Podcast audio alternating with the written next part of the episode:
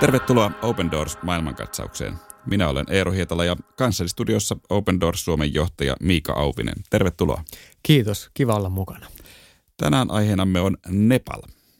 Miika, mille sijalle Nepal sijoittuu Open Doors-järjestön World Watch-listalla?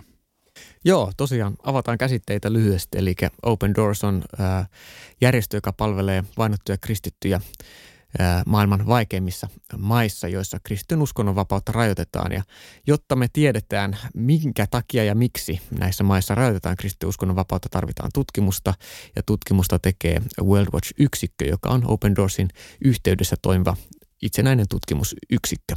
World Watch-lista julkaistaan joka vuosi ja se listaa ne maat, joissa kristittyjen asema on heikoin. Ja tällä hetkellä Nepal ää, sijaitsee tuolla World Watch-listalla siellä 32. Niin, miten Nepal aiemmin on tällä listalla sijoittunut? Nepal on, se on ollut pitkään näiden noin 20-30 sijan paikkeilla. Ja Nepalhan on pieni ja hyvin erikoinen maa Kiinan ja Intian puristuksessa ja ollut pitkään yksi maailman suljetuimpia maita myöskin. No todella, Nepalhan sijaitsee Himalajan vuoristossa ja sen juurilla. Eli voidaan hyvin sanoa, että maisemiltaan ja pinnanmuodoiltaan Nepal on kyllä vailla vertaa. Mm, kyllä. Esimerkiksi kahdeksan maailman kymmenestä korkeimmasta vuoresta sijaitsee siellä. Mutta kristinuskoharjoittaminen oli kuitenkin maassa hyvin pitkälti kiellettyä vuoteen 1951 asti. Miten kristinusko on maassa tämän jälkeen levinnyt? Joo, tosiaan Tämän pitkän sulkeutuneen ajanjakson jälkeen kristittyjen määrä alkoi kasvaa 1950-luvulta lähtien.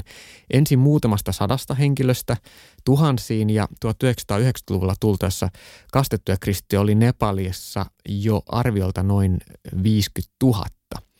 Ja tämä on merkittävä määrä, kun otetaan huomioon, että kristillinen usko levisi tuossakin vaiheessa Nepalissa nimenomaan vain ihmiseltä ihmiselle tämmöisenä niin kuin evankeliumin jakamisella henkilötasolla, koska lain mukaan käännyttäminen oli kiellettyä ja siksi tämmöinen avoin kristinen julistuksenomainen tilaisuus tai julistus oli kiellettyä.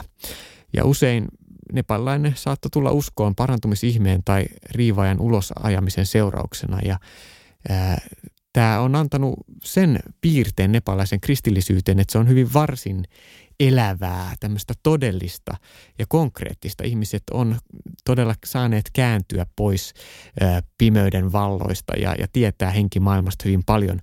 Mutta kristityn yhteiskunnan asema nepalaisessa yhteiskunnassa ei silti ollut kovin korkea. Ja tuon vuoden 1951 jälkeen Nepalin tulleet kristilliset lähetystyöntekijät teki paljon avustustyötä ja esimerkiksi perusti sairaaloita ja, ja sillä tavalla teki konkreettiseksi myöskin Jeesuksen lähimmäisen rakkauden nepalaisille. Ja 1990-luvulle tultaessa valtiollisten uudistusten jälkeen sitten kristinusko, kun vielä maa avautui enemmän ulkomaailmalle, niin kristinusko on levinnyt sitten sitäkin voimakkaammin. Nepalia riivasi pitkään monarkistien ja maolaisten sosialistien välinen sisällissota, joka päättyi vuonna 2006. Miten kristittyjen tilanne on sen jälkeen kehittynyt?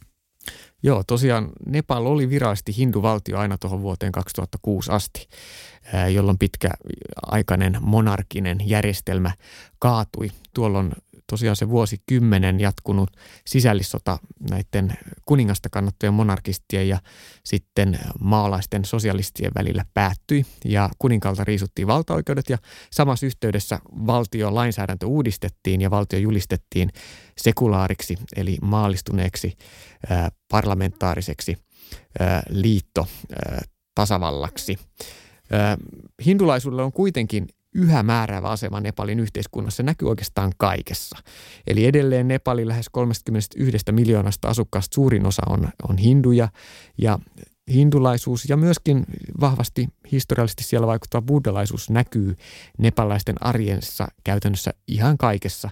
Temppeleitä on, on Nepalissa lähes joka kadun kulmassa ja kastijärjestelmä on yksi selittävä tekijä kristittyjen vaikeaseen asemaan Nepalissa. Eli kastijärjestelmä määrittää jokaisen nepalaisen paikan yhteiskunnassa ja kristityt, kuten Intiassa naapurimaassa, kuuluu alimpaan kastiin uskovakaumukset takia. Ja nyt kun uskonnonvapaustilannetta vielä hiukan peilataan nyt ihan viime päivien osalta, niin 2018 tuli voimaan uusi rikoslaki, joka tuomitsee uskonnollisen käännyttämisen Nepalissa. Ja siinä todetaan, että sille, joka pakottaa henkilön kääntymään uskonnosta toiseen tai yrittää sitä, voidaan langettaa viisi vuotta vankeutta tai jopa 50 000 rupiaa, eli noin 350 euroa sakkoa. Ja tätä lainsäädäntöä hinduenemmistöisessä maassa käytetään nimenomaan kristittyjä ja muita vähemmistöjä kohtaan, ei niinkään hindulaisia tai, tai esimerkiksi buddhalaisia kohtaan. No, hyvin kiinnostavaa, kun Nepalista puhutaan, on, että kristittyjen määrästä siellä liikkuu hyvin erilaisia arvioita. Viralliset luvut, luvut puhuvat vain noin 300 000 kristystä, mutta jotkut ovat jopa sitä mieltä, että maassa olisi ehkä jopa kymmenkertainen määrä kristittyjä, siis jopa kolme miljoonaa. Miika, mitä osaamme sanoa kristittyjen määrästä Nepalissa? Joo, tämä aihe on kuuma peruna Nepalissa ja sen takia nämä arviot vaihtelee niin paljon. Eli monien mukaan 1990-luvulta lähtien Nepalissa oli käynnissä yksi maailman suurimmista kristillistä herätyksistä. Ja senkin seurauksena aihe on kuitenkin arka, koska perinteinen hindulaisuus yhdistetään Nepalissa vahvasti isänmaallisuuteen.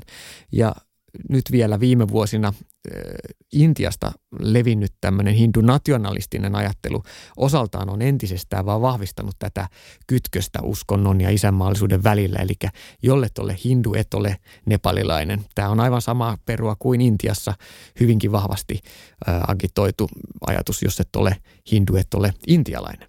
No nepalaisten kristittyjen yhteiskunnallista asemaa ei siis haluta kaikkialla Nepalissa ja sen johdossa tunnustaa ja siksi heidän kasvavaa lukumäärää ei myöskään haluta valtiojohdossa myöntää.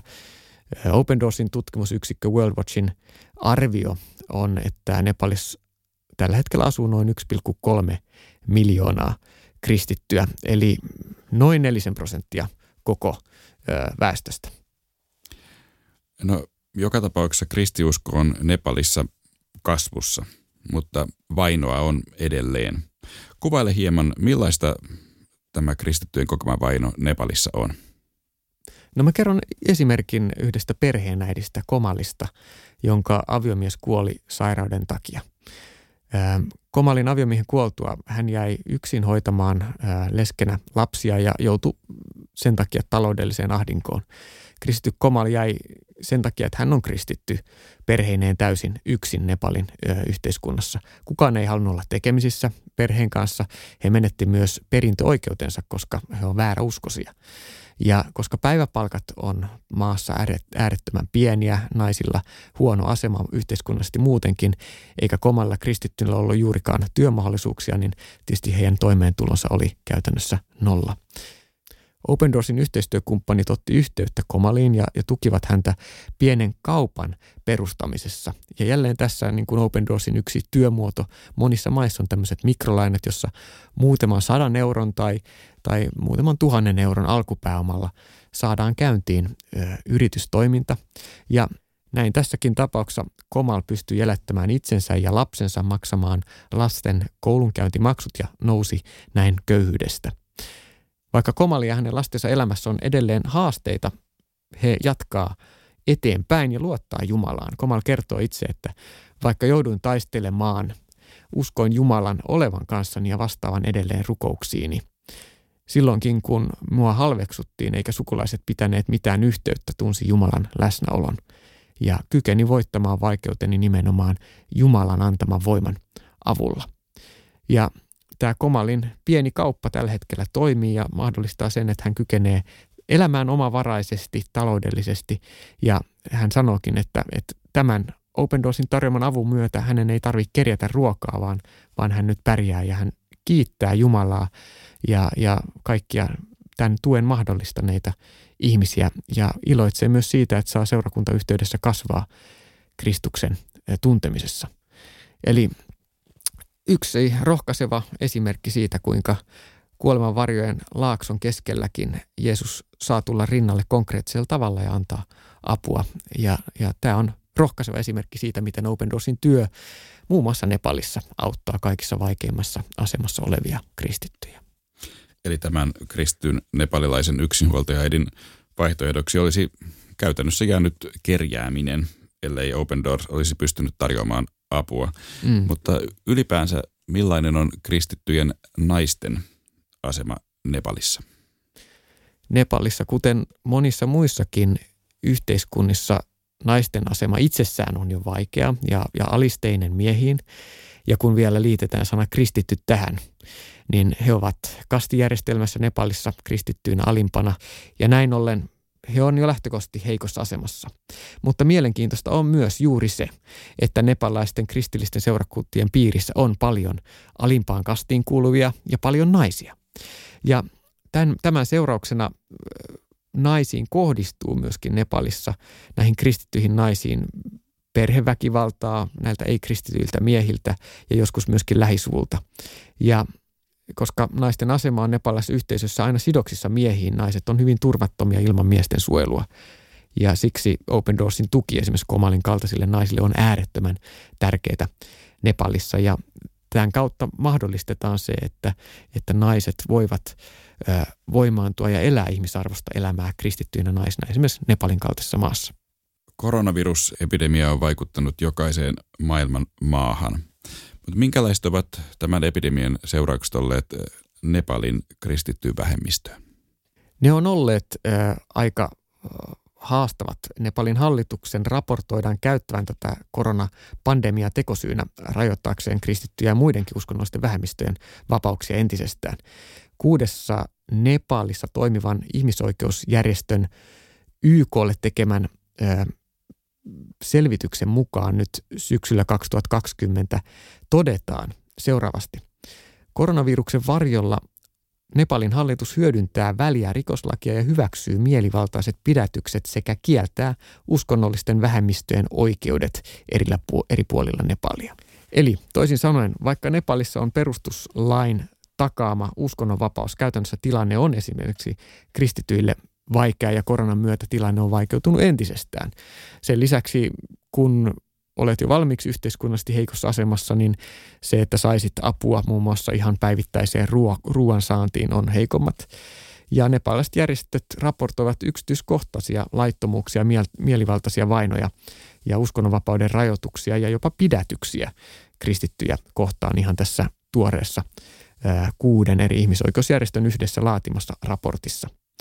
Ja vaikka hinduenemmistöissä Nepalissa on, on perustuslainen uskonnonvapaus, niin tuo elokuussa 2018 voimaan tullut ää, hyvin vahvasti hindu-ideologian masinoima uskontolaki ää, tosiaan tuomitsee uskonnollisen käännyttämisen ja tuon lainpykälän perusteella kristittyjä vainotaan. Eli korona pandemian aikana kristittyjen ongelmat ihan perustoimeentulosta lähtien on entistä suurempia. Yksi Open Doorsin paikallinen nepalainen yhteistyökumppani sanookin, että, että me tiedämme monia köyhiä ja syrjään sysättyjä kristittyjä, jotka elävät ää, nälässä. He ovat heikkosaisia työläisiä, jotka ovat suoranaisen hätäavun ja tuen tarpeessa juuri nyt. He eivät ole saaneet tukea mistään. Heillä ei ole ruokaa eikä mitään muutakaan toimeentulonsa turvaamiseksi. Näin siis tällä hetkellä Nepalissa. Ja etenkin maaseudulla elävät kristityt, jotka on ikään kuin yhteisönsä armoilla, niin on, on heikossa asemassa.